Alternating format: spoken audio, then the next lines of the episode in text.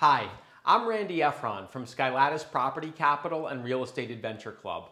I'm a former CPA and I spent over a decade in New York City investing capital into commercial real estate on behalf of the private equity and Wall Street lending firms that I worked for. Now, I leverage that experience and those relationships to help you raise capital for your real estate deals. Today's episode is part three of bridge loans. The first thing that I wanted to discuss is how lenders determine the amount of loan proceeds for their bridge loans. As a reminder, bridge lenders are making loans to borrowers based upon an assumption that the property's cash flow and value will increase after the loan is closed. The bridge lender views their loan as a short term financing solution that will be refinanced after the property achieves stabilization. Therefore, the amount of loan proceeds that bridge lenders give their borrowers is based upon future estimates of cash flow and value rather than the property's current cash flow and value.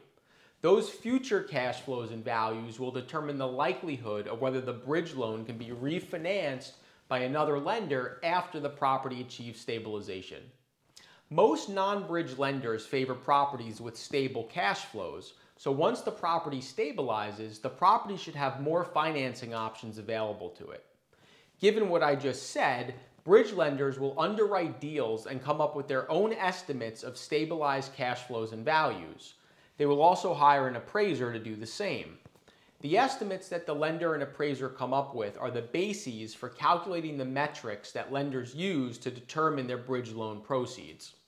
The first loan sizing metric is the as stabilized loan to value ratio, otherwise known as the as stabilized LTV.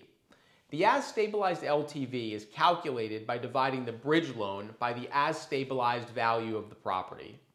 The bridge lender is solving for an as stabilized LTV that is low enough to convince them that their bridge loan can be easily refinanced by another lender after the property achieves stabilization. For example, let's assume that a local bank lends money at 65% of a property's as is value. If that were the case, the bridge lender will want to make sure that their loan proceeds equal 65% or less of their as stabilized value, since their as stabilized value will be the as is value for the new lender in the future. The as stabilized LTV that bridge lenders target varies by property type, geography, and deal profile. For example, many non bridge lenders will finance up to 75% of value for multifamily properties.